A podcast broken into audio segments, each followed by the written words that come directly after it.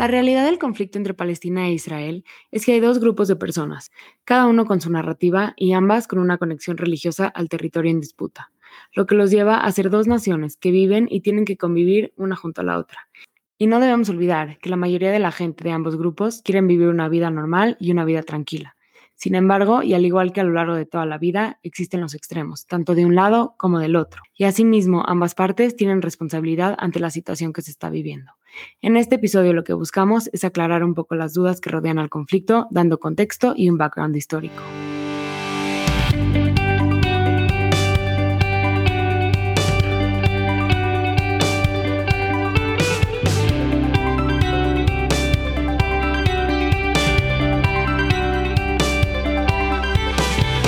al episodio número 24 del VidaShare Podcast. Eh, hoy cambiamos un poquito la jugada a raíz de todo lo que salió en el, de, todo lo que está sucediendo en el Medio Oriente. Eh, le pedimos a Irving Gatel, que es un historiador fenomenal, que venga y platique un poco con nosotros y nos dé contexto de todo lo que está pasando. Y bueno, esta conversación la grabamos eh, hoy, lunes 17 de mayo, el mismo día que está saliendo el podcast. Es la primera vez que grabamos un podcast y sale el mismo día. Y bueno, solo queríamos dar un poco de, de contexto, ¿no? También, y decir, o sea, como esclarecer un poco la idea de dar un poco de contexto de todo lo que ha pasado años antes, qué es lo que ha llevado a este, a este tema y por qué explotó así en este momento, ¿no? Y ojalá que la disfruten y... Igual, si tienen dudas, preguntas, por favor, mándenoslas por DM. Estamos súper abiertos a contestar cualquier duda que tengan. Y mil gracias a Irving por también tan rápido y tan poquito tiempo eh, hacer, aceptar, aceptar la entrevista y la conversación.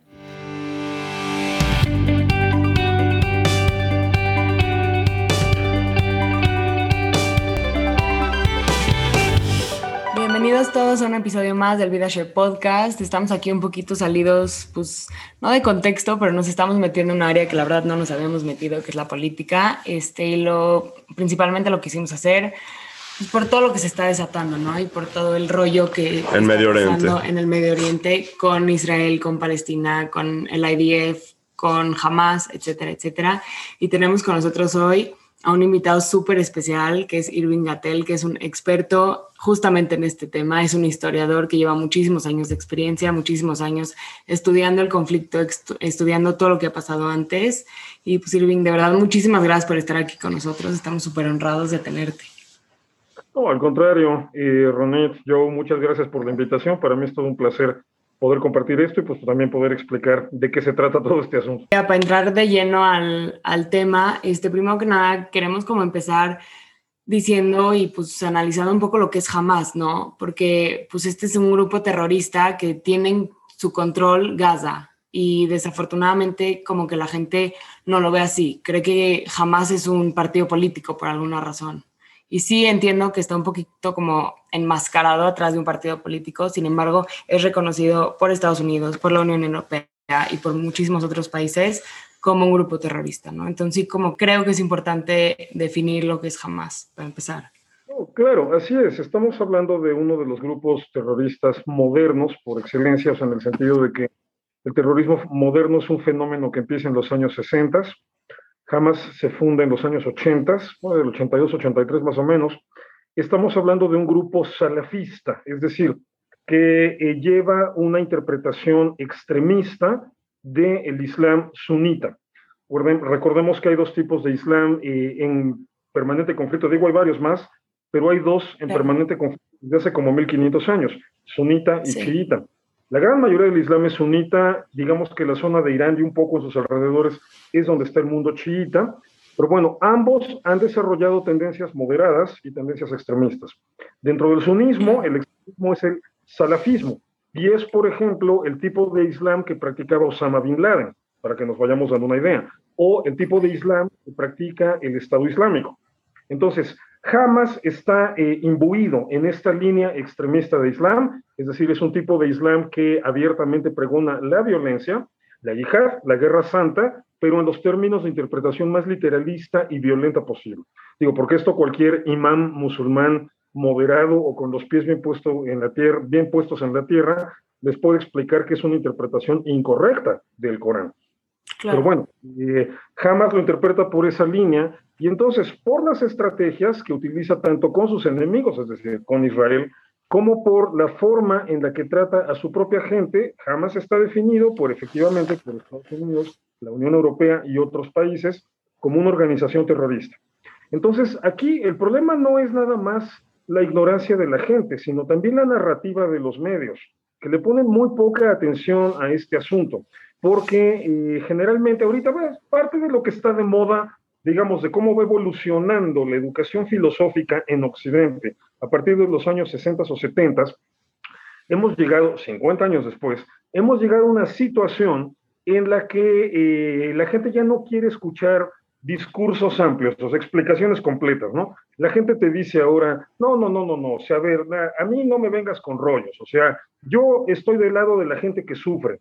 Bueno, o sea, una vez te pusiste a investigar cómo gobierna Hamas a los palestinos en Gaza, no. Exacto. Entonces, no se han enterado de toda la brutalidad y todo el sufrimiento que ellos provocan. Una organización que gobierna un territorio con millones de personas, millones de personas que no tienen servicios básicos completos, que no tienen un sistema educativo completo, que no tienen fuentes de trabajo buenos, o sea, que tienen una mala calidad de vida y el grupo siempre quejándose de que no tiene dinero, pero ha tenido dinero para dispararle más de 3.000 misiles a Israel. Entonces, Obviamente, esta mentalidad posmoderna, literalmente es a lo que nos referimos cuando criticamos la filosofía posmoderna, los que la criticamos, esta mentalidad posmoderna siempre se va por esas salidas fáciles, viscerales, y no se dan cuenta que realmente todo el problema radica en el tipo de grupo que es Hamas. Ahora, ¿quieren saber qué es Hamas? Busquen en Internet la carta orgánica de Hamas. Ahí está, ahí lo pueden leer. Ahí pueden ver cómo Hamas desde un principio y hasta la fecha se crea con el objetivo de la destrucción de un país. Sí, es justo lo que quería mencionar, que, o sea, se pueden meter literal a Google y poner el Hamas Charter y sale tal cual, o sea, su objetivo es la destrucción del Estado de Israel. Así Entonces, o sea, o sea no hay mucho que discutirle ahí, porque, por ejemplo, cuando quieren manejar este discurso, ahora le llaman, ¿no? Postcolonialista o decolonialista o antiimperialista, por lo menos, ¿no? Que te dicen que jamás es la resistencia palestina. A ver, digo, yo cuando pienso en resistencia, eh, por ejemplo, pienso en Gandhi o pienso en Martin Luther King, por ejemplo, ¿no? Eh, no sé en qué momento la una resistencia implica disparar 3.100, eso es lo que llevaban hasta hace rato en la mañana, 3.100 cohetes contra población civil, contra una población civil. O sea, no encuentro un parangón en la historia, ¿no? Me dicen, es que los palestinos de Gaza están ahorita como los judíos del holocausto. No me enteré nunca que desde el gueto de Varsovia le disparáramos 3.100 cohetes a la población civil nazi. O sea, no, no entiendo viene esa comparación. Me metí a investigar también y vi que muchas, o sea, también porque la infraestructura de Gaza está tan terrible, porque por ejemplo, la línea de agua, las pipes de agua, que son las pipas. Sí, las pipas. Sí, no, que son de metal, como tipo de acero inoxidable, jamás las sacó todas para hacer los misiles y entonces por eso no tienen un sistema de agua correcto. Entonces, ¿qué hizo Israel? Israel en vez de mandarles pipas de agua de metal, les mandó pipas de agua de plástico, porque a partir de ellas no pueden sacar misiles. Entonces, creo que hay una lista gigantesca de cosas que no pueden entrar a Gaza justamente por esa situación, porque todo lo que ven, todo lo usan, o sea, sí son muy creativos para crear sus misiles destructores. Así es, o sea, eh, toda esta cuestión del bloqueo, ¿no? Que también es otra, otra queja, ¿no? O sea, eh, ¿Cómo no quieres que los palestinos se rebelen y disparen contra los israelíes si son víctimas de un bloqueo? A ver, el bloqueo se refiere a productos que puedan ser utilizados con fines terroristas. No es un bloqueo económico completo. Segunda, Gaza tiene frontera con Egipto y el bloqueo nada más es del lado israelí. O sea... Era lo que te iba a preguntar, Irving. ¿Por qué nunca nadie menciona que está bloqueado por Egipto? Porque obviamente se les desmorona la narrativa. Porque ya cuando te a hablar de decir, ¿y por qué Egipto también los bloqueó? Pues porque jamás son terroristas. Ni siquiera los propios países árabes los están apoyando. Ni siquiera los propios países árabes están metiendo las manos al fuego por ellos. Los están dejando enfrentar solos a Israel. Digo, ya es prácticamente una semana de conflictos y los países árabes no han hecho realmente ningún esfuerzo por meter eh, las manos al fuego para cuidarlos o mandarles tropas o mandarles ayuda o ni siquiera ya para movilizar una condena contra Israel en las instancias internacionales. las instancias internacionales ahorita van lentísimas con ese negocio, ¿no? Entonces, ¿qué pasa? Que los egipcios también están conscientes de que Hamas es un problema, de que Hamas es el problema. Y por eso el bloqueo egipcio, de hecho, es peor que el israelí, porque toda la ayuda humanitaria está entrando por Rafia, por Israel. Y es Israel el que se está encargando de canalizar eh, todo lo que son alimentos, medicinas, material de construcción que no pueda ser utilizado en proyectos terroristas, el asunto de las pipas que mencionabas. Es decir, ese es el bloqueo, el famoso bloqueo del que hablan. O sea, pobrecito de mí, no me dejan, de no me dejan fabricar armas, ¿no? Y entonces voy a conseguirlas de manera por contrabando, porque tienen el apoyo de Irán para eso, y voy a protestar que no me dejan fabricar armas disparando las que sí puedo conseguir. ¿Cómo, cómo es la dinámica ahorita, Irving, entre los dos poderes de, de la gente palestina? O sea, jamás Al-Fatah. Y, la, exactamente, y Al-Fatah. Siempre, sigue siendo una dinámica muy tensa, hay muchas fricciones. Hay que recordar que Al-Fatah es, digamos, la herencia de lo que es el antiguo partido baasista. Basismo fue un movimiento panarabista, es decir, eh, que pretendía la integración de todo el mundo árabe. Gran sueño del basismo, sobre todo en los años 50 y 60 con Gamal Abdel Nasser, que es un líder histórico, el que fue presidente de Egipto, era eh, integrar lo que le llamaban la República Árabe Unida, que habría sido una gran nación árabe desde Marruecos hasta Irak. Ahí estamos hablando de un movimiento muy laico, muy secularizado, es decir, donde la religión, el Islam, no juega realmente un papel importante, y su inspiración ideológica es marxista. Entonces, por eso siempre tuvieron el apoyo y la vinculación con la Unión Soviética y con el bloque socialista en aquellos tiempos. Hamas, por otro lado, viene ya con esta moda de los movimientos integristas, moda que se pone a partir de 1979, con la revolución islámica en Irán, es cuando empiezan a aparecer movimientos islámicos religiosos extremistas, y bueno, ya con tendencias el terrorismo, siguiendo el modelo iraní, eh, tanto en el mundo chiita como en el sunita, y es donde toma fuerza el salafismo. Entonces, eh, tienen esa diferencia muy fuerte, o sea, para Hamas, para la gente de Hamas, para los clérigos de Hamas, la gente de Al-Fatah son infieles, porque no son musulmanes en el nivel que ellos quieren, ¿no? Digo, porque también un musulmán normal también es infiel porque no es extremista como ellos, ¿no? Digamos que esas son las diferencias de fondo ideológicas y eso provoca una eh, severa fricción política entre ambos grupos que no se ha podido resolver. Ya lo vimos cuando en 2005 viene la desconexión israelí de Gaza y Gaza se queda ya sola e independiente. Aprovecho para hacer el comercial. No existe ocupación israelí en Gaza de la propia Correcto. O sea, cuando dicen es que están luchando contra la ocupación, ¿cuál? O sea, lo, lo, que sí Israel sí controla es el espacio marítimo y el espacio aéreo Sí, de, de. Gaza, pero no tienen un control del territorio per se. Exacto, porque es parte del bloqueo, que ojo, el bloqueo no es israelí, el bloqueo es internacional, está avalado por la ONU, por las características terroristas de Hamas. Eso se me había pasado decirlo hace ratito. El bloqueo es internacional, está aprobado internacionalmente, entonces no le echen la culpa a Israel. Pero Gaza como territorio es autónomo. En 2005 Israel sale de Gaza, eh, empieza, digamos, como que integrarse la vida política autónoma de los palestinos en Gaza, hasta que llegan a las elecciones de 2007, las únicas que se hicieron de manera libre, las gana Hamas y de inmediato empieza la purga y empiezan a eliminar o a deshacerse de los integrantes de Al-Fatah. Entonces, desde entonces, Gaza no tiene competencia, perdón, Hamas no tiene competencia en Gaza. Al-Fatah ha sido prácticamente anulado allí, exterminado, o sea, incluso eh, mataron a muchos de sus integrantes. Eso, y fíjate, y las implicaciones de esta fricción, de este conflicto a muerte que hay entre Hamas y Al-Fatah, son, las repercusiones son terribles. Que cuando se firman los acuerdos de Oslo en 1993, se establece como fecha límite, o bueno, como fecha, el objetivo era la creación de un Estado palestino independiente en 1998. Se daban cinco años para dar este proceso. Desde entonces, los palestinos no han hecho realmente los pasos decisivos para tener el Estado propio. Y me refiero a algo tan elemental como esto. Los palestinos en algún momento dado, ya no sé cómo anden, ¿eh? porque desde que los países árabes andan firmando acuerdos con Israel, esto va, ha venido cambiando. Pero durante mucho tiempo, los países árabes, perdón, los, los palestinos contaron con el apoyo de los países árabes y contaban, por lo tanto, con el apoyo abrumador en la ONU. Uh -huh. La Asamblea General de la ONU habría reconocido oficialmente, por mayoría de votos abrumadora, cualquier declaración de independencia proveniente de los palestinos y se habría fundado un Estado palestino con Israel, sin Israel o a pesar de Israel. Porque en el momento en que declaren un Estado palestino, en las circunstancias actuales, es decir, en el marco de las fricciones que hay entre Al-Fatah y, Hamas, habría guerra civil. Inmediatamente empezaría el conflicto por el control del Estado palestino y Hamas tiene eh, más capacidad militar, más apoyo popular, más logística, mejor logística. Entonces es muy seguro que la guerra civil la ganara Hamas.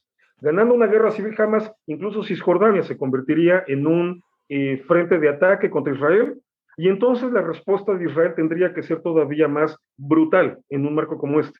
Y muy, muy, muy seguramente en ese marco sí implicaría una invasión para conquistar, es decir, para tomar el control absoluto del territorio. Entonces regresaríamos a la situación que existió en 1967, después de la Guerra de los Días. Estaríamos regresando casi 55 años, casi 55 años de retroceso. Por eso, digo, dicen que nadie come lumbre, los palestinos de Al-Fatah, o sea, Mahmoud Abbas y toda su estructura política, no se han arriesgado a hacer una declaratoria de creación del Estado palestino y ponerle fin al conflicto, porque saben que saldrían perdiendo por dos lados. Entonces han hecho todo el esfuerzo por aplazarlo, aplazarlo, aplazarlo y aplazarlo. Esa es la verdadera razón por la que no existe un Estado palestino. Eso es aún desde el 93 al 98, que, que jamás no era lo que era hoy, ¿no? Pero eh, aún así, nunca fue por ese mismo motivo de, que iba a ser una guerra civil. Eh, no, es, son otras las lógicas que funcionan todavía en el, del 93 al 98. Ahí el principal impedimento fue Yasser Arafat, o sea que estás hablando de que Al-Fatah estaba gobernado por Yasser Arafat, fue un, interlocutor honesto, o sea, siempre fue un terrorista eh, tramposo que estaba solamente intentando tomar, eh, digamos, eh, una situación cómoda para poder seguirse preparando, y según él, para poder tener la fuerza suficiente para tratar de destruir Israel. Entonces, en realidad, eh, Arafat en ese sentido nunca fue un socio para la paz. A, pesar de que él firmó los acuerdos de Oslo. A pesar de que él firmó los acuerdos de Oslo y de que recibió el premio, el premio Nobel de la Paz, compartido con Clinton y con eh, Isaac Rabin. En ese momento, Arafat eh, demostró de qué estaba hecho en el año 2000, cuando en las negociaciones, bueno, fíjate, cuando llevaban dos años de retraso con los planes de Oslo, en las negociaciones del año 2000 con Ehud Barak, un líder laborista, para que no me vengan con que es que los halcones de la derecha, no, no, esta fue con laboristas. Ehud Barak en Camp David, en las negociaciones del año 2000, le ofrece a Arafat la independencia en el 95% del territorio de Cisjordania, la compensación del otro 5%, le ofrece media Jerusalén. O sea, Ehud Barak se metió en un problema con la propia sociedad israelí y eso marcó su declive político y por eso pierde la elección el año siguiente por todo lo que le ofreció a Arafat. ¿Y Arafat qué hizo? Salir corriendo. dijo, no, de hecho... Exacto, dijo no, se fue, abandonó la negociación Sí, cuando yo estaba estudiando la maestría, de hecho, en la Universidad de Tel Aviv, uno de mis profesores que me daba eh, International Law fue uno de los lawyers, como si se de, los, abogados, que estuvo ahí en Camp David haciendo las, las estrategias, haciendo como pues presentando las posibilidades y nos llegó a decir que ellos iban cerrados de mente, o sea, nada en la vida los iba a hacer cambiar su punto de vista, así les entregaban el territorio completo. Y bueno, y, les hicieron una oferta casi de territorio completo, o sea, 35%, y te digo, y la diferencia era negociada, o sea, intercambio de tierras. Eh, o sea, les estaban ofreciendo todo, literalmente. Todo. Y era poco que no, y se regresó a Ramallah a organizar la segunda intifada, el que ha sido el episodio de violencia más grave que ha habido entre israelíes y palestinos. Ese y fue, y, fue la causa de que Israel se salió de Gaza, ¿no? A raíz de la segunda intifada. Eh, sí, en parte sí, en parte lo de Gaza tenía su propia lógica, o sea, las razones por las que Ariel Sharon decide esta desconexión también tienen que ver con que a Israel en última instancia no le conviene mantener el control de un territorio que muy seguramente en una negociación futura no va a quedar bajo Israel. O sea, eran muchos problemas y para también mucho gasto, mucho riesgo mantener las colonias judías en Gaza. Entonces, eh, digamos que no es nada más el asunto de la intifada, tiene una, una lógica propia. Y el caso, por ejemplo, con los asentamientos en Cisjordania es distinto porque eh, esto es algo que no lo quieren decir y lo que voy a decir es políticamente hablando muy incorrecto, pero no se preocupen. Lo que no quieren decir es que es prácticamente un hecho que los asentamientos van a tener que quedar bajo soberanía israelí. es decir, es territorio que se le va a tener que entregar a Israel. Por eso el último plan que se propuso, que fue el de Estados Unidos, que básicamente consideraba eh, la anexión israelí de esos territorios y la compensación con toda una franja de territorio al sur de Gaza, una extensión enorme, que es de hecho tan grande o tal vez un poco más grande que lo que es la propia Gaza, para colocar ahí zonas habitacionales, pero también un corredor industrial de desarrollo tecnológico, para que los palestinos también entren a la modernidad en este sentido, ¿no? Pero bueno, sigue pasando lo mismo que en Camp David en el año 2000, llegan diciendo que no a todo. Es un mega problema y sí creo que todo este background story, la gente le está faltando saberlo y le está faltando estudiarlo y creen que por una simple infografía que están viendo en Instagram con una mini vista de lo que está haciendo, se están informando y creen que es suficiente. Y sí, de verdad, o sea, me afecta, me afecta a mí muy personalmente porque digo, hay todo un backstory, hay toda una historia. Es como tú, yo no voy en tu vida y veo un periodo de tu vida y te critico a partir de ello, sino tengo que saber quién eres para poder pues, darte un poco mi opinión, ¿no? No, juzgas mis canas, así nada más porque sí, ¿verdad? Ok, bien, me parece excelente. Eh, mira, aquí pasa, pasa algo, problema, un problema severo, ¿no? O sea, lo que la mayoría de la gente, o lo que puedes ver en la prensa, en Twitter, la lógica, es es fascinante, hacia nivel de estudio sociológico o hasta psicológico. De repente es fascinante meterte en Twitter a los hashtags de Gaza under attack y cosas por el estilo. Lo que está opinando la gente ahí que, que apoya a los palestinos. Una, que creen que apoyan a los palestinos y no se dan cuenta que en la dinámica real, en la vida real, ese apoyo en realidad lo está recibiendo Hamas. O sea, el que se está viendo beneficiado con ese apoyo es un grupo que utiliza a su propia población civil como escudos humanos. No les interesa todo esto. ¿Por qué? Porque toda la lógica que utilizan, o sea, todo el razonamiento al que se limitan es Israel es muy poderoso y pues está reventando a esta gente que lo ataca con piedras. O sea, bueno, llegan a ese nivel, ¿no? Me mató de claro, En ese, fíjate, acaba de empezar. 300 misiles disparados contra Tel Aviv. Los judíos siempre se van a hacer las víctimas. Oye, ¿300 misiles no cuentan? Contra población civil no cuentan. O sea, a ese nivel... Sí, o sea, la, ignorancia más grande es, o sea, si ven que de un lado la cantidad de muertos del lado palestino es mucho mayor a la israelí. En lo que va del conflicto, puedes tomar 10 años, puedes tomar 15 años, puedes tomar 5 años, y obviamente el número de palestinos es mucho más grande. Hay una dinámica también que la gente no se da cuenta. Israel protege mucho a sus ciudadanos en el sentido de que tienen la tecnología del, domo de, hierro. Ajá. Y entonces ahí básicamente la gente penaliza moralmente a Israel porque ellos protegen a sus ciudadanos de una manera mucho más eficiente. Que ese es donde yo creo que hay, hay un problema bastante grande. Eh, sí, efectivamente, o sea, no, no entienden que la diferencia fundamental, mira, déjate de lo del domo, de la cúpula de hierro, la diferencia fundamental es que Israel protege a sus civiles, jamás sacrifica a sus civiles, porque para jamás ya saben que con todo esto, en la propaganda, un niño muerto es un éxito en la propaganda. Por eso en, en su propaganda siempre está mencionar el número de niños muertos.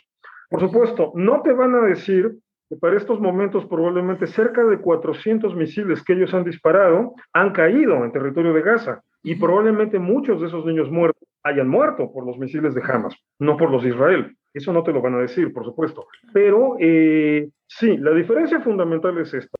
Israel está teniendo menos víctimas que jamás simple, porque Israel cuida a su población civil, jamás sacrifica a su población civil. Esa es la grandísima diferencia. Ok, aparte está la cuestión del desarrollo tecnológico, desarrollo al que Israel le ha invertido durante años, o sea, Kipat Barcel acaba de cumplir 10 años de funcionamiento, justamente en estos días, que se instaló la primera batería de cúpula de hierro, Mientras que jamás ha invertido todo ese dinero, y no nada más ese dinero, también el dinero que podría haber invertido en escuelas, en hospitales, en ambulancias, en sistemas de agua potable, etcétera, lo ha invertido en misiles para atacar Israel. Entonces, estamos hablando de que ni siquiera le invierte a su propia defensa. Eh, aquí el problema de fondo, fíjate, parece, voy a atacar otro tema colateral, pero para señalar eh, lo gravísimamente peligroso que es todo este discurso, y vuelvo a repetir, es parte de la filosofía posmoderna, todo este discurso que critica y cuestiona el éxito. O sea, toda esta cuestión de no, no, es que revisa tus privilegios. Lo que le están diciendo Israel, en resumidas cuentas, es eso. llevado al nivel máximo posible, porque ya estamos hablando de una guerra. Pero es eso, estamos hablando de este discurso de, eh, o sea, no puedo tolerar que tú tengas éxito, no puedo admitir que en el éxito haya un mérito propio. Al final de cuentas, lo que estamos viendo en el caso de Israel es como ante un problema de magnitudes gravísimas, ese discurso enemigo del éxito, enemigo del esfuerzo propio, ese discurso post-marxista, o que busca que todo lo resuelva el Estado y no, y no, y que no dependa de ti, de lo que tienes que hacer tú, de que tú agarres con tus propias manos tu destino, llevado a su nivel más extremo, queda encuerado ese discurso y se evidencia como una insensatez pero así monstruosa. No, y a la vez esta retórica, como dices tú, que pues se penaliza este cuidado que está haciendo Israel, todo este esfuerzo que está haciendo Israel, al final, cuando glorificas todas las muertes que está teniendo jamás, ya sea por ellos mismos o ya sea por que sí, a veces pasan accidentes cuando Israel trata de atacar, aunque son las mínimas, que lo pueden checar en el internet. O sea, chavos, métanse a ver infinita cantidad de videos de cómo el IDF, que es el Ejército de, Defensa Israelí, tiene todos los cuidados necesarios para hacer las menos, o sea, para atacar a la población civil lo menos posible. Pero en el momento que la gente en general empieza a publicar todo este como contexto y tipo de publicaciones decía, hay 400 muertos en Gaza, hay 400 civiles muertos, quién sabe cuántos niños, etcétera, etcétera, lo único que están haciendo es apoyando a Hamas. Y entonces eso es lo que Hamas quiere, tomar ese poder porque para ellos es pura gasolina. Para lo que sirve la propaganda. Aquí igual, este, este tema siempre es chocante, o sea, el análisis de los números tiene que ser frío, que los números son fríos. Entonces, sí, de repente cuando uno aborda este tema parece que uno se está comportando sin empatía, pues bueno, entonces aclaro, no es que no la tenga, nada más la voy a tener que dejar de lado. Voy a hablar de números y los números son fríos. El análisis siempre de los números demuestra que el ejército de Israel es el más ético del mundo. Tiene las medidas de cuidado para evitar los daños civiles en sus enemigos, eh, medidas de cuidado que no tiene ningún otro ejército. Estás hablando de que para este momento han sido 800, 850 blancos militares destruidos por Israel. Y perdón por cómo lo voy a decir, pero tengo que decir así, solamente han muerto 200 palestinos. O sea, eso en ninguna guerra sucede. Cuando destruyes 800, 850 blancos militares, se te muere muchísima gente más que esa, entre combatientes y entre civiles. Eso es inevitable. En este caso han muerto, ahí es donde me... Es que 200 muertos ya son una tragedia. Mijo, un muerto es una tragedia. Claro, o sea, si totalmente. un muerto es una tragedia. 10 muertos en Israel es una tragedia. Y por eso Israel se gasta una burrada de dinero en desarrollar sistemas que protejan a sus civiles. Pero ahora, bueno, ¿qué haces cuando te están atacando desde zonas civiles? Esta estas son las cosas que la gente no entiende porque no investiga. En el momento en que tú disparas un cohete, un cohete, desde cualquier lugar del mundo, conviertes ese lugar del mundo en un blanco militar, legítimo en caso de guerra. Entonces, si Hamas está disparando desde una escuela de la ONU, la escuela de la ONU se convirtió en blanco militar legítimo. Si esa escuela es bombardeada, es culpa de Hamas, no de Israel.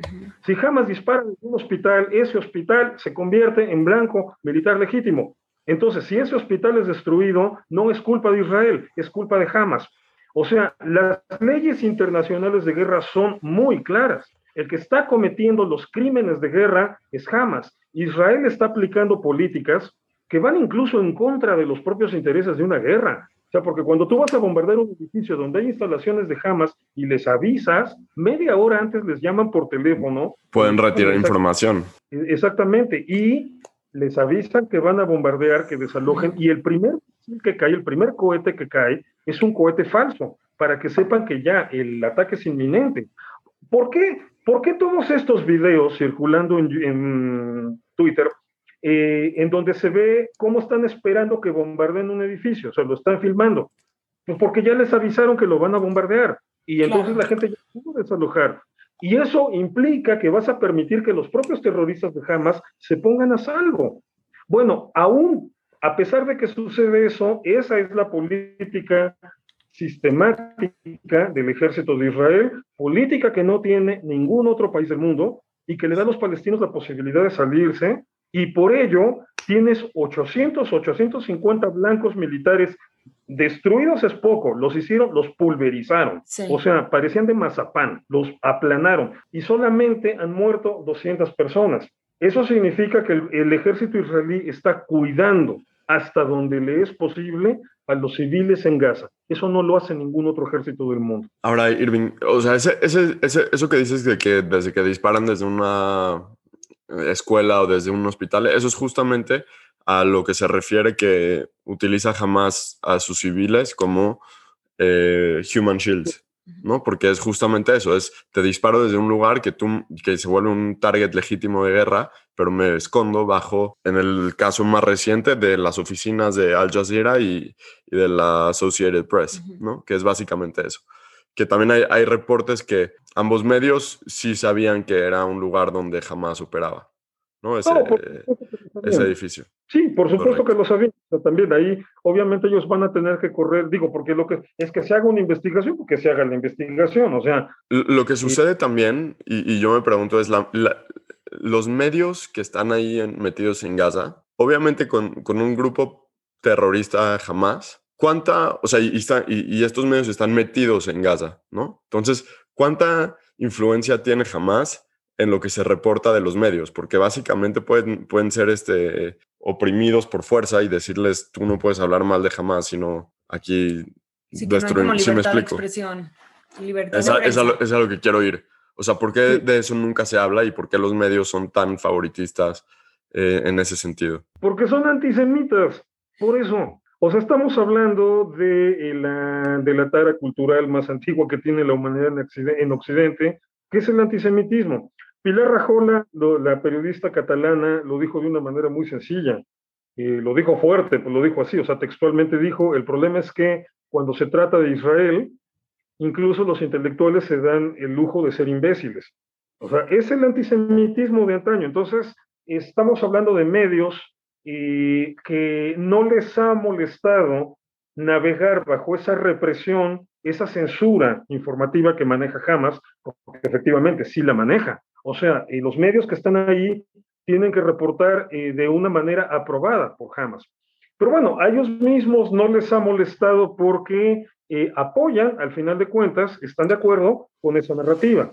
Esa narrativa frívola, esa narrativa superficial, en donde simple y sencillamente Israel es el país occidental es el país europeo, es el país blanco, es el país rico, es el país exitoso, es el país poderoso, es, es el malo, obviamente, ¿no? O sea, en, esta, en estas épocas de poscolonialismo y decolonialismo y interpretaciones transversales, es el malo, tiene que ser el malo por todo eso. Bueno, pues no, o sea, la realidad es que no, es el exitoso, que es diferente, ¿no?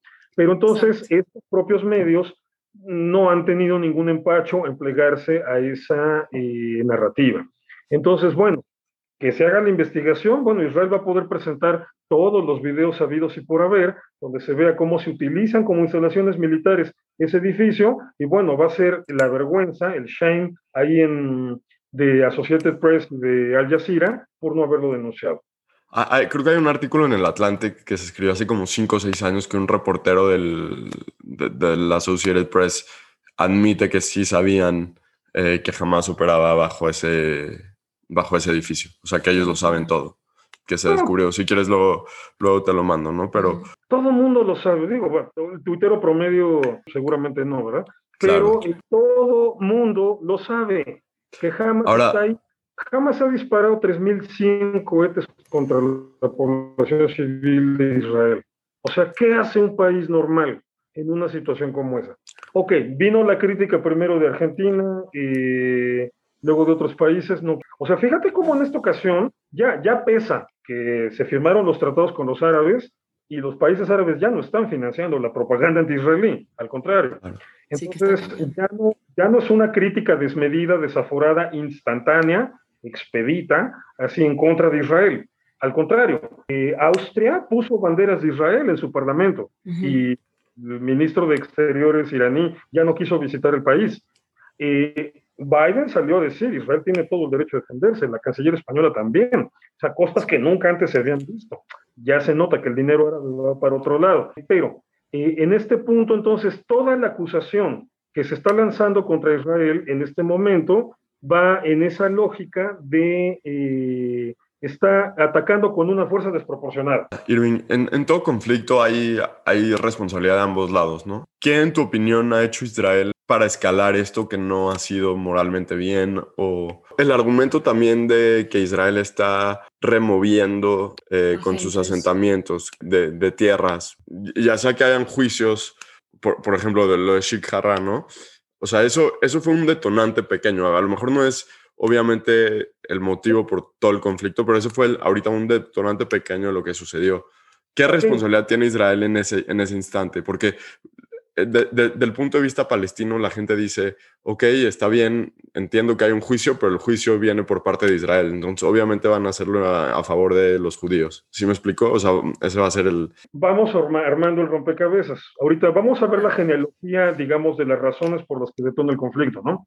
O sea, efectivamente está el problema en Sheikh Jarrah, y eso detona las protestas en el monte del templo, viene el enfrentamiento de palestinos y policías, viene la nota falsa de que la policía israelí incendió la mezquita de Al-Aqsa, que no se incendió Al-Aqsa. No, no, claro, ¿no? Claro, no, eran, sí, fue el... Un cuento.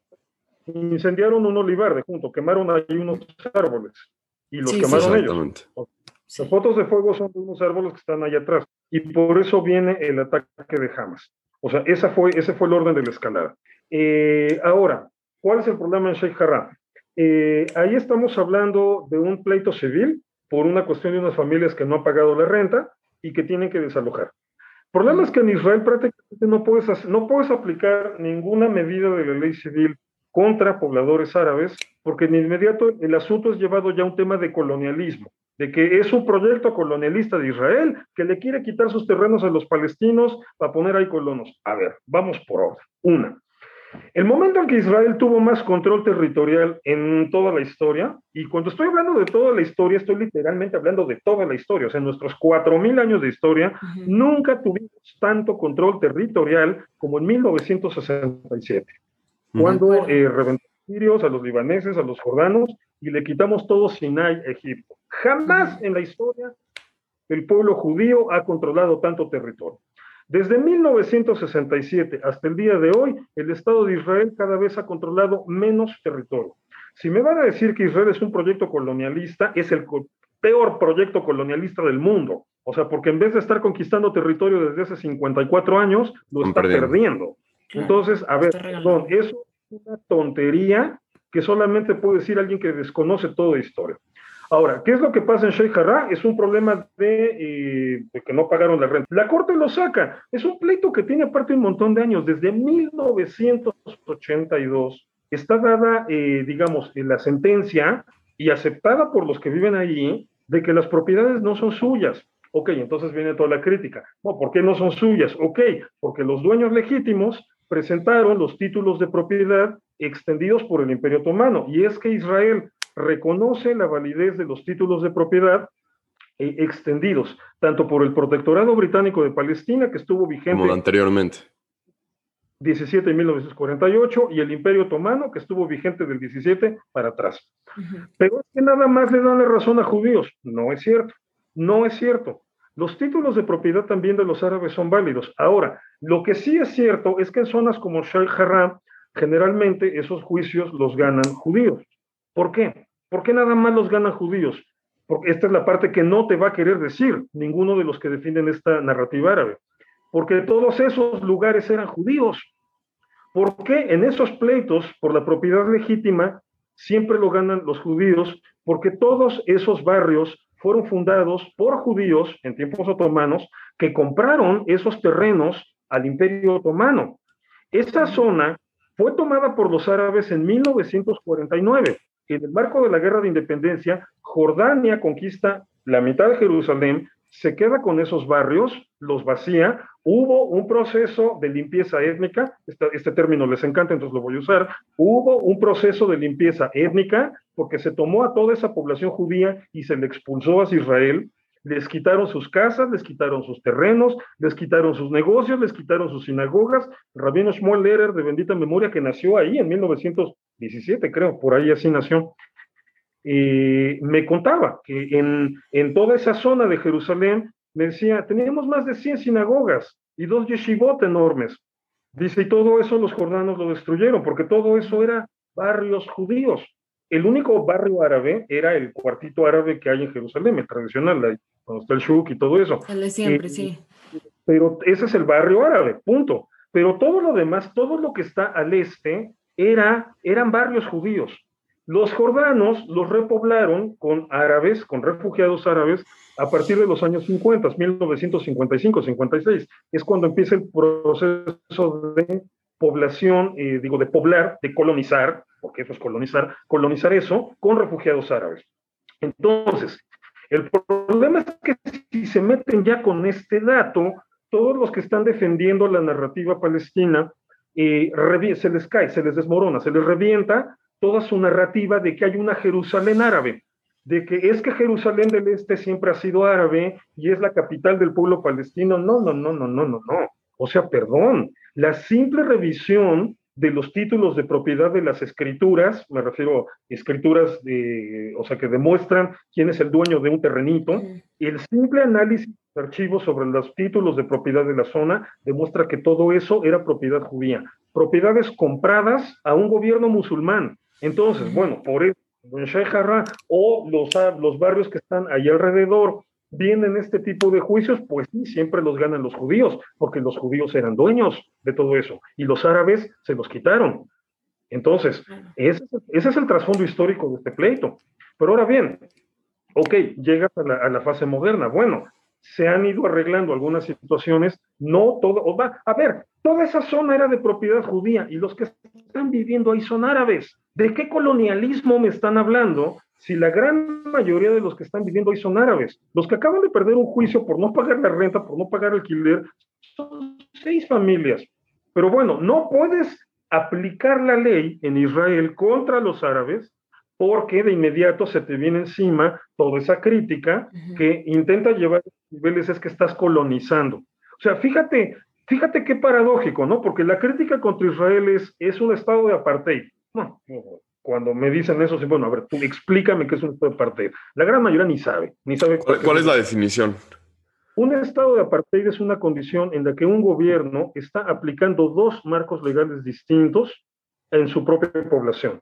Es decir, que su gente a una la gobierna con una ley y a otra la gobierna con otra ley, generalmente en términos discriminatorios. Israel no puede aplicar un estado de apartheid en las regiones palestinas que gobierna la autoridad palestina, porque no son palestinos eh, gobernados eh, por Israel. O sea, ahí no puede existir un estado de apartheid porque Israel no gobierna.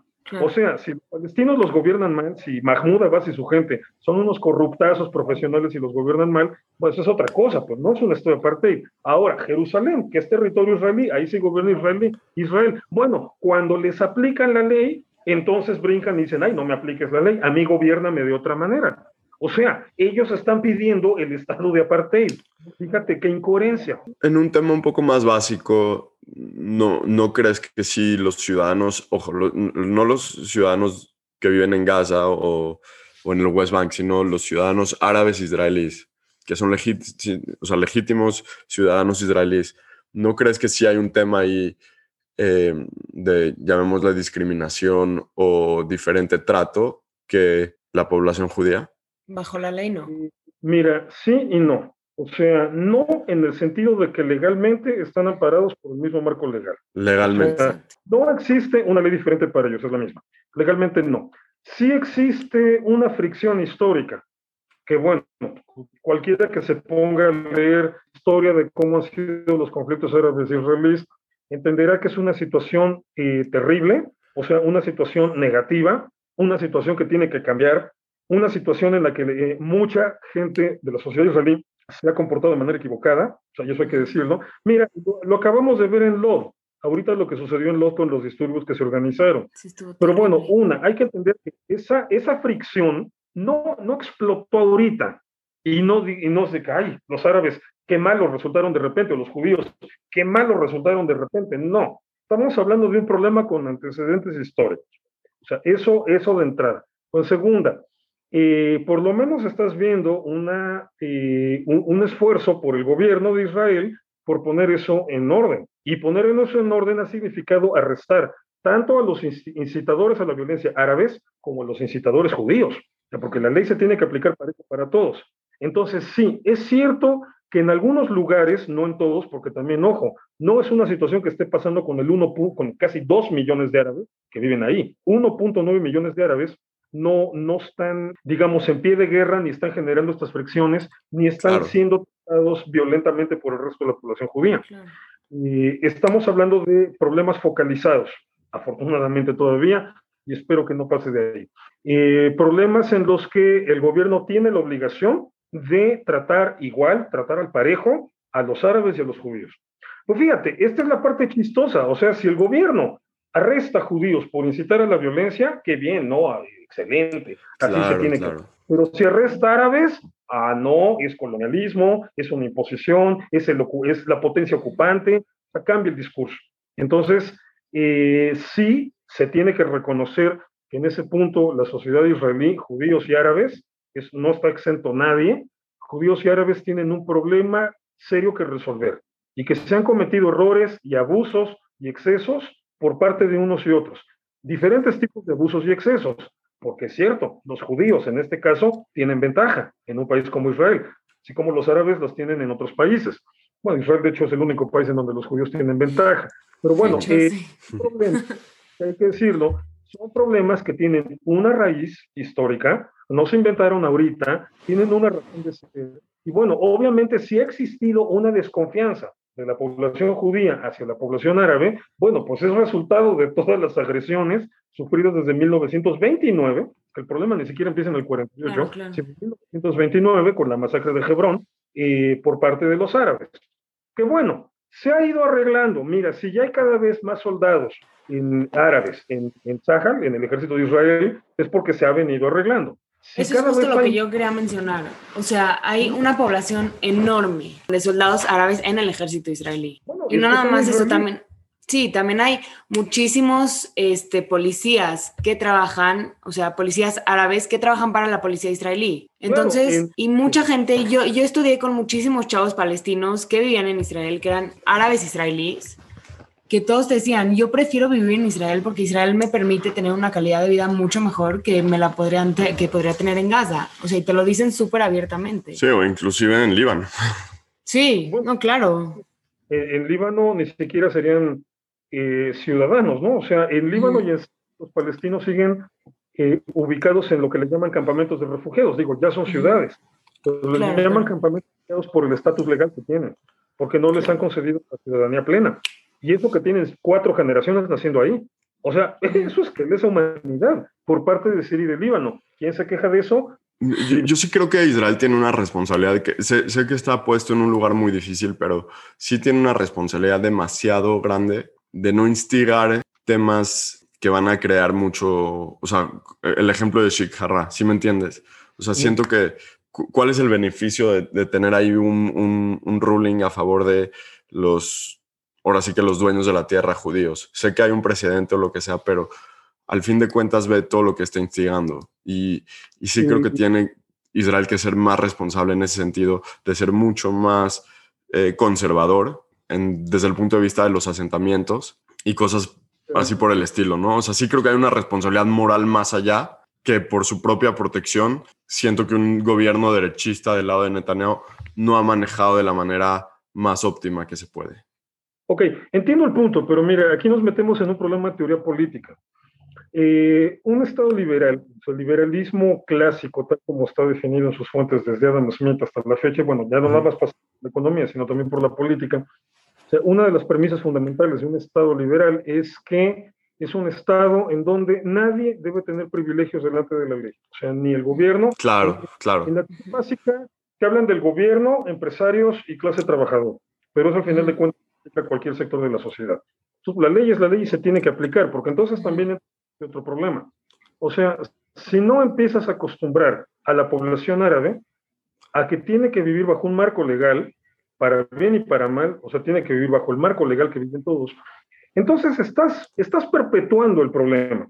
Sí, sí, lo entonces, ahora sí, es cierto, de repente tienes que sopesar Bueno, yo, yo no diría, eh, no, no, utilizaría tanto la palabra prudencia, y digo responsabilidad, que estabas usando tú, sino usaría más bien la palabra prudencia. ¿Qué tan prudente es tomar estas decisiones y pueden provocar este tipo de problemas?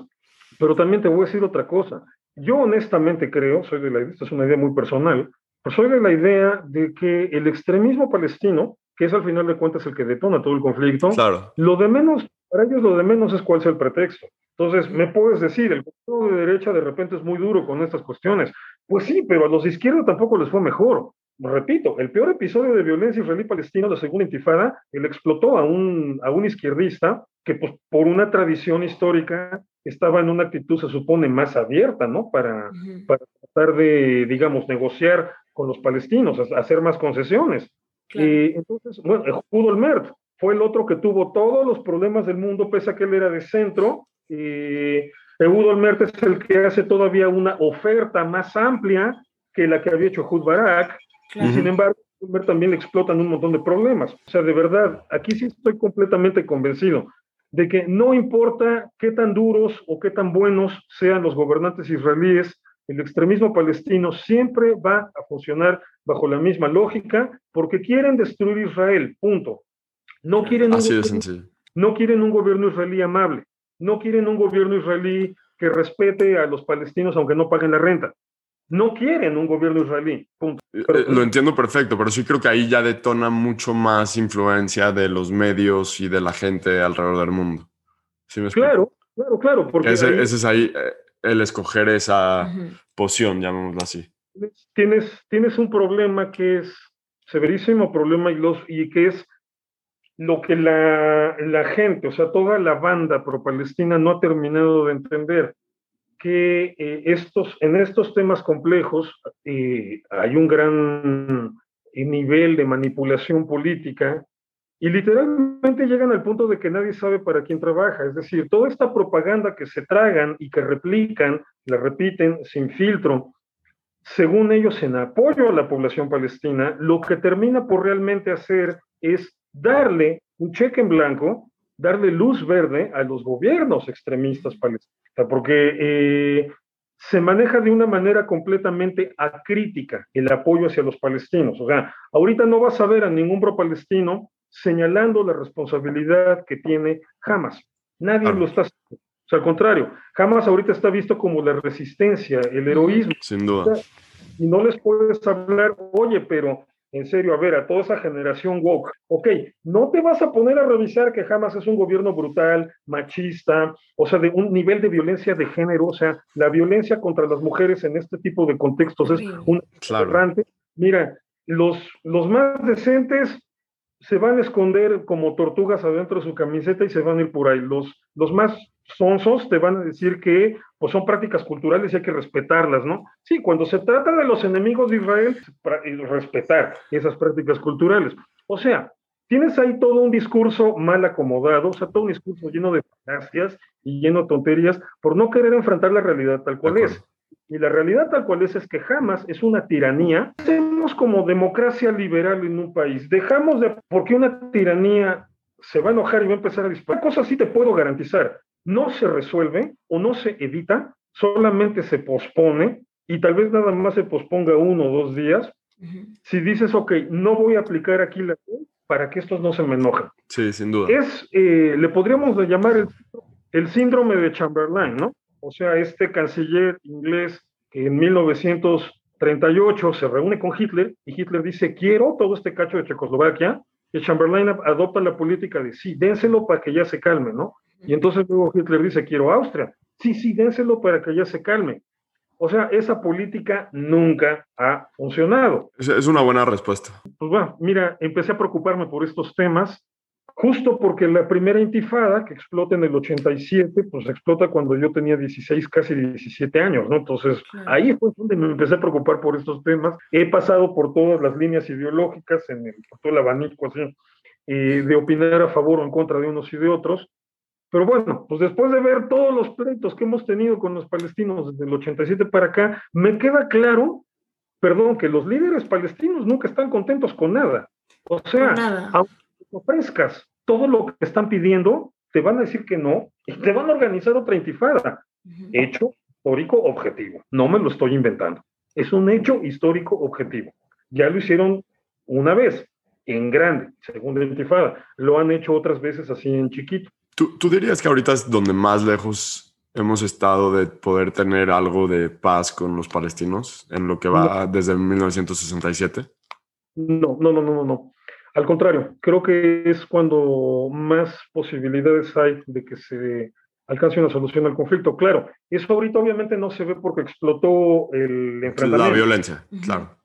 Estamos en el episodio de violencia, pero si analizas el entorno geopolítico, puta, las cosas cambiaron radicalmente en 6, 7 años, ¿eh? Radicalmente. O sea, a partir de que Barack Obama empezó a empoderar a Irán en Medio Oriente, provocó el acercamiento entre Arabia Saudita e Israel, principalmente. Porque al final de cuentas, eh, fíjate, durante todos estos años, del 79 para acá, el mayor riesgo de una guerra no ha sido entre Irán e Israel, ha sido entre Irán y Arabia Saudita.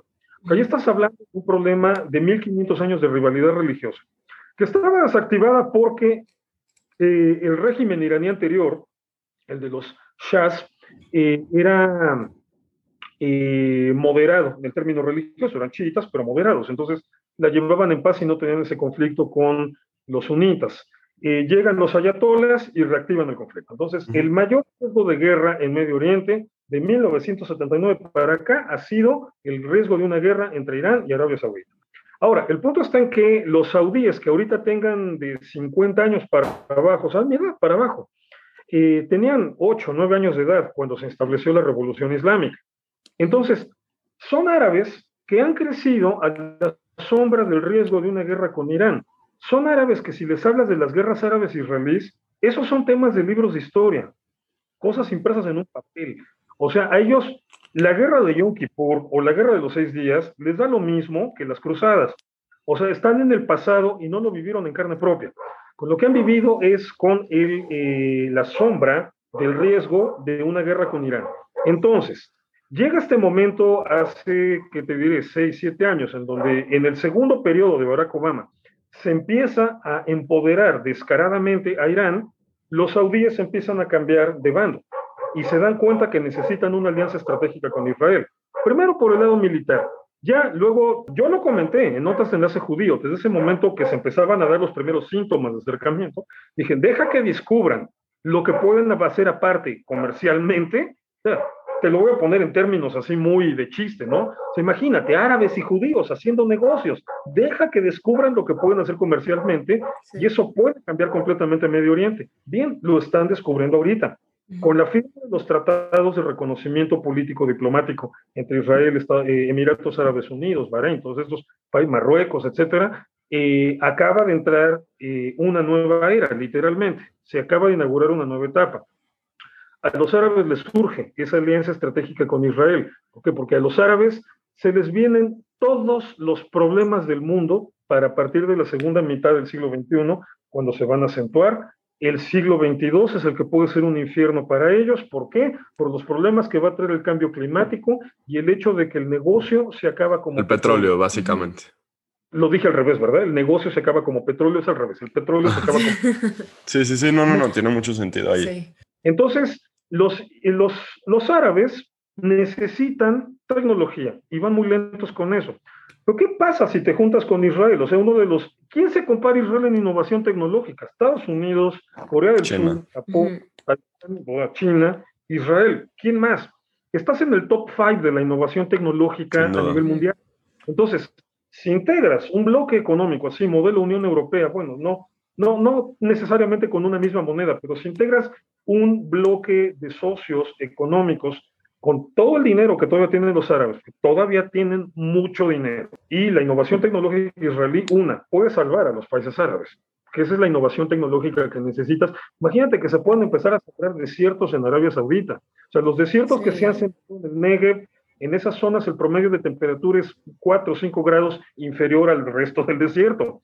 Entonces, imagínate que la tecnología israelí pueda hacer de Arabia Saudita un lugar lleno de bosques, o de Kuwait, o de Bahrein, o estos lugares. O sea, los árabes necesitan eso. ¿Y eh, cuál es la otra opción? ¿Irán? O sea, con eso tienen un pleito potencial. Ahora, ¿qué posición están tomando los palestinos en todo este momento? O sea, en el momento menos necesario, apareció Hassan Nasrallah, el líder de Hezbollah, a regar, vamos a decirlo muy mexicanamente, a regar el tepache y a decir que jamás ha estado recibiendo todo el armamento de Irán. Y sacaron la foto de Ismail Haniyeh besándole la mano al Ayatollah Khamenei. Entonces, o sea, ¿cómo, ¿cómo ven eso? Lo ven como traición, punto. Lo ven como traición. Y por eso los países árabes ahorita no están haciendo, no están moviendo un dedo para salvar a Hamas, porque saben que Hamas está con Irán. Entonces, esa situación de 6, 7 años para acá cambió radicalmente. Sea, hace 10 años yo no me habría imaginado esta, eh, eh, llegar a estar diciendo esto en estos términos. Esa situación cambió radicalmente y eso es lo que abre una mejor posibilidad de solucionar este conflicto, digo, una vez superado la explosión de violencia una vez que sigan haciendo las cosas normalmente. Pero justamente el hecho de que los países árabes no estén pensando en una intervención así particularmente grave en este conflicto inmediato, inmediato, evidencia que la posibilidad de continuar negociando entre Israel, Arabia Saudita, Egipto, Emiratos, Jordania, etcétera, y, o sea, ya ahorita prácticamente los únicos dos países árabes que están fuera de la negociación son Siria y Líbano por el control que Irán tiene sobre ellos, ¿no? además, abre las posibilidades a que esto se pueda solucionar, aunque va a ser una solución, creo yo, así como lo veo ahorita, no le veo más alternativas, podría cambiar la situación en los próximos años, pero como están ahorita las cosas, me queda claro que no le pedirían su opinión a los palestinos, justamente porque los palestinos están demasiado influenciados o incluso controlados por Irán. Entonces, cualquier solución que decidan implementar ahí va a ser impuesta. Y obviamente los palestinos se van a quejar, van a decir que es traición, pero lo que quieren, pues bueno, lo, trágico para ellos es que ya nadie les está haciendo caso, literalmente. En el mundo árabe, por lo menos, nadie les está haciendo caso. Fuera de la Irán. Más que Irán, pero Irán siento, pero siento que Irán los, los usa de mulas. O sea, porque eh, Irán les manda todo el armamento, se lo manda jamás para que jamás que ama hacer show, haga el show, Irán está atrás. Bueno, claro, lo que pasa es que, por ejemplo, otra cosa que los, los progres de hoy no toman en cuenta, eh, el proyecto imperialista más agresivo del mundo desde 1979 es el iraní. Que los iraníes son los únicos que siguen aferrados al paradigma medieval de conquistar, conquistar y conquistar. No se han dado cuenta que eso es caro. Mira, ya hasta los rusos entendieron que no va por ahí. o sea, eh, chinos y los chinos ya lo entendieron muy bien. Los rusos todavía Me preocupa Putin porque ya como que empieza a dar este, síntomas de senilidad. Ahorita todo el show que se aventó en Ucrania le salió carísimo.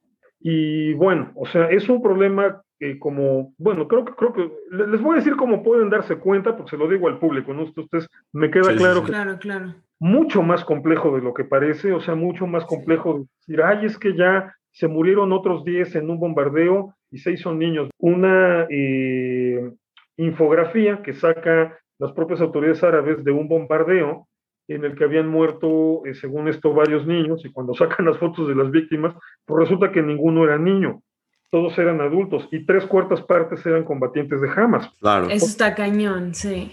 Sí, o sea, hay muchísima mentira en todo eso.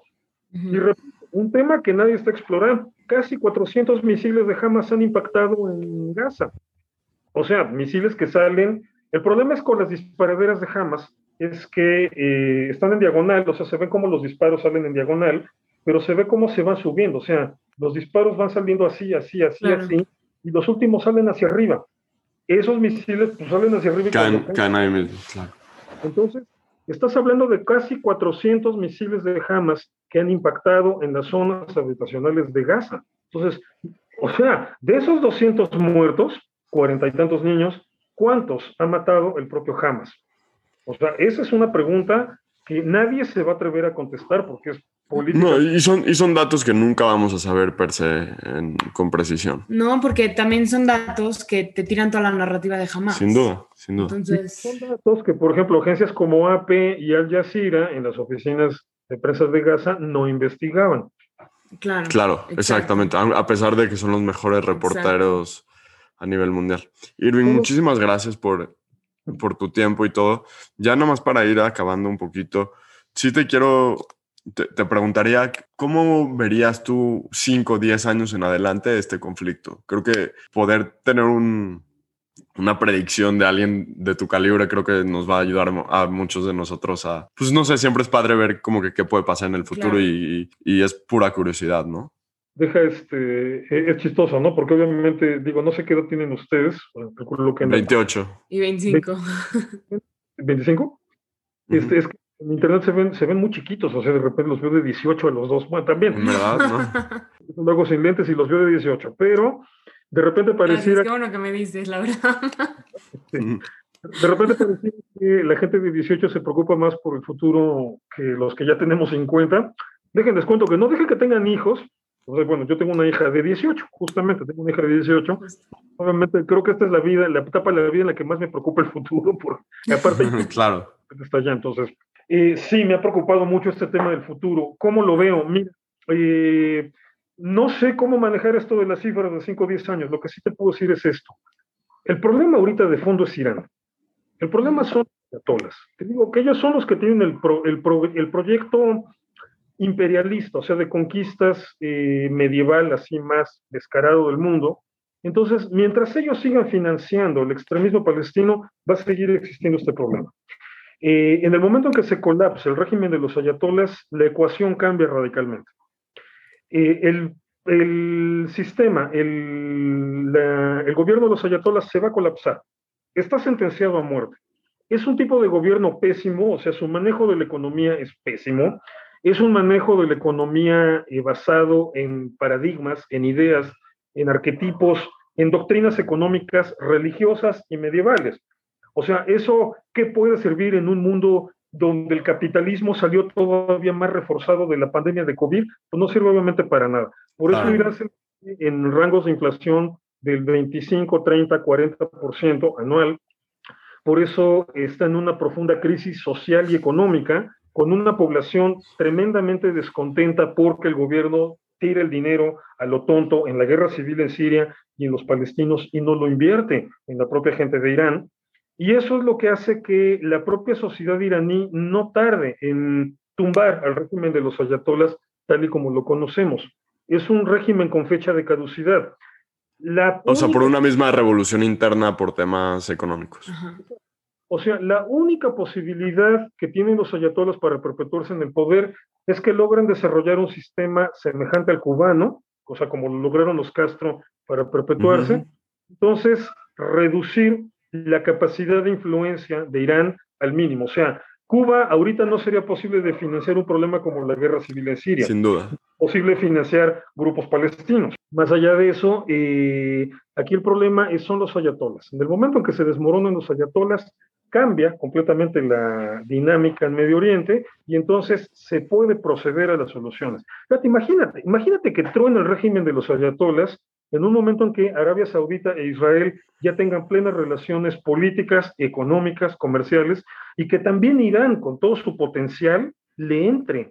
Imagínate un bloque político, económico, un bloque comercial, Israel, Arabia Saudita, Emiratos Árabes, Irán. O sea, sí. básicamente ahí jamás se queda básicamente sin, sin financiamiento y le da más poder otra vez a Abbas, que no tienen ningún leverage y a la mesa viene con, con algún como van las cosas, para hacer. También a Abbas lo van a dejar afuera, ¿eh? bueno, Abbas tiene ochenta y tantos años, o sea. Bueno, la continuación, la continuación de Fatah. Pero de repente sospecho que también con Al Fatah se van a poner duros porque tampoco han sido eficientes, ¿eh? tampoco han sido precisamente la maravilla. Entonces, no sea cinco años, tal vez en cinco años todavía eh, jamás tenga ahí todavía vida. El poder. Quiero pensar que en 10 años ya no. O sea, sí 10 años ya se me hace mucho para que esta situación se mantuviera igual. Ahora, lo que sí me queda claro ahorita es que tal vez los episodios de violencia como este es probable, sí hay una probabilidad de que no se vuelvan a repetir. Ahorita el daño que Israel está causando en la infraestructura de Hamas es brutal, o sea, nunca se había visto. De hecho, me sorprendió que ayer todavía volvió a tuitearse ahí. Gazati es tuiteando y diciendo, eh, el bombardeo de hoy fue el peor que hemos visto en toda nuestra vida. Y ya vieron anteriormente. la de 2009, la de 2012 y la de 2014. Entonces, ayer volvieron a romper récord. Entonces, el nivel de destrucción de la infraestructura de Hamas no tiene precedentes. Es, es una destrucción a fondo. Ahora, eh, Irán ya no tiene dinero. Ya no tiene dinero para volverlos a refinanciar de la manera que lo hizo anteriormente. Fíjate, del primer, de la primera guerra entre Hamas e Israel en 2000, empezó en diciembre, últimos de diciembre del 2008, y fue básicamente durante tres semanas de enero de 2009. La siguiente guerra es en, entonces se tardan tres años. La siguiente es en 2014. 14. En el 14. La siguiente es en 2021, se tardan siete años. Ahora pasaron siete años para que eh, Hamas se sintiera en condiciones de volver a entrar a la guerra, que eso era todo lo que necesitaban, nada más. Pretexto es lo de menos. ¿Qué pasó? ¿Cuál fue la diferencia? Que Irán se tardó más en rearmarlos. ¿Por qué? Porque estos siete años Irán ha perdido cualquier cantidad de dinero y de fuerza en la guerra civil en Siria. Entonces, Irán ya no tiene las mismas condiciones financieras eh, para rearmarse y para rearmar a Hamas. Entonces, si ahorita eh, se siguen golpeando intereses militares y económicos iraníes en Siria, que es la estrategia de baja intensidad que ha venido manejando Israel, eh, Irán sigue tirando el dinero a lo tonto en Siria, los ayatolás siguen haciendo que incremente el descontento popular en Irán y arriesgándose a que los tumben del poder. Y Hamas ya no tiene la misma capacidad de eh, recuperarse. muy sintomático de todo esto también es Hezbollah. Hezbollah en, otras situaciones habría dicho en cualquier momento le entramos y que se agarre Israel. Mira, Hezbollah está calladito. O sea, Hassan Nasrallah salió nada más a decir, y les dije hace rato, a regarla, es decir, eh, jamás ha estado recibiendo armamento de Irán, pero en ningún momento dijo yo le voy a entrar por los palestinos, ¿no? Se dispararon tres cohetes desde Líbano. Pero, los cayeron al mar los tres, sí. Cayeron al mar, pero el gobierno, el gobierno libanés arrestó a esos palestinos. Que el mm. gobierno libanés no quiere meterse en el problema porque ya sabe cómo le va. Entonces, ni siquiera Hezbollah ha dicho en términos reales esta boca es mía. ¿Qué significa? Que Irán ya no tiene dinero. Entonces, le va a costar muchísimo trabajo a Hamas volverse a rearmar en este nivel. Le va a costar muchísimo trabajo, si no es que le va a resultar imposible reconstruir su red de túneles, construir todo esto, eh, toda esta infraestructura subterránea que tienen, metro que le llaman más. Me choca que lo traduzcan así en español, ¿no? El subterráneo es como se le tendría que decir para que se entendiera. El metro también puede ir por arriba. Entonces, eh, el subterráneo. O sea, toda esta infraestructura, yo ya no veo cómo la puedan recuperar al punto que la tenían hace una semana y un día. ¿Qué podemos esperar para dentro de cinco años? Tal vez jamás siga allí, tal vez los ayatolas sigan allí, mucho más debilitados y ya sin, quiero pensar, es un deseo. Y tal vez en ese, en, ese punto me está ganando el corazoncito buena gente. Claro, claro. Sí.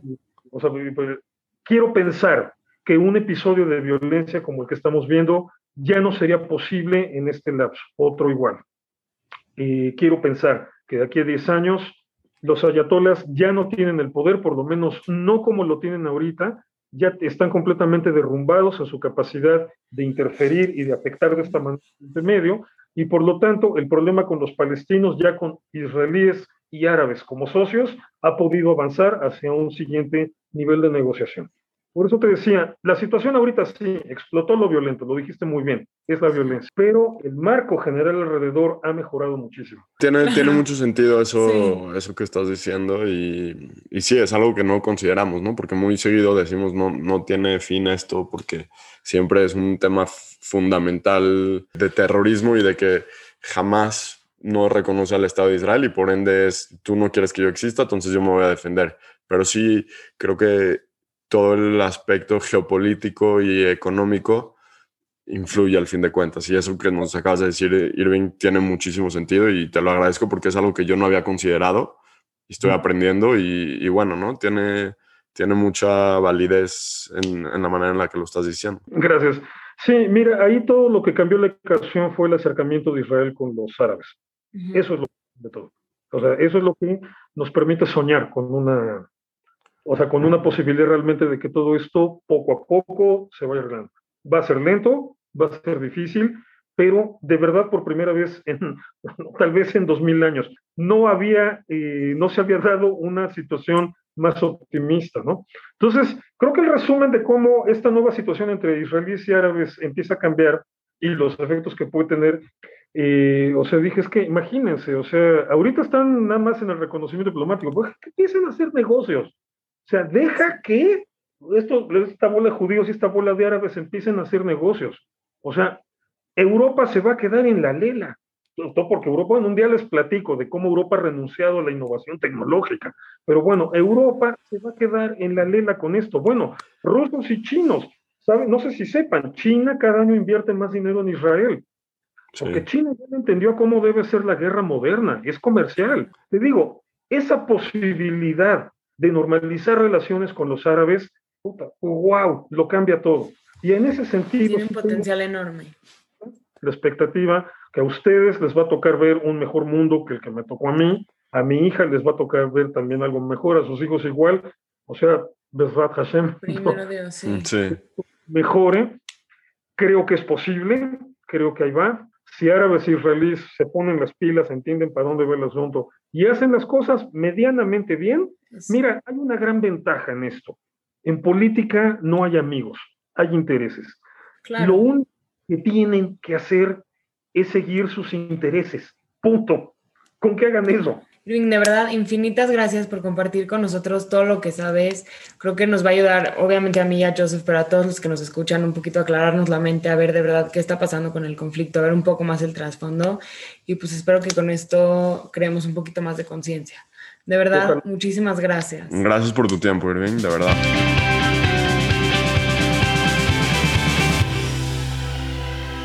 Este fue un episodio más del VidaShare Podcast. Sabemos que fue algo total y completamente diferente, así que de verdad les agradecemos muchísimo por estar aquí con nosotros y por escucharnos.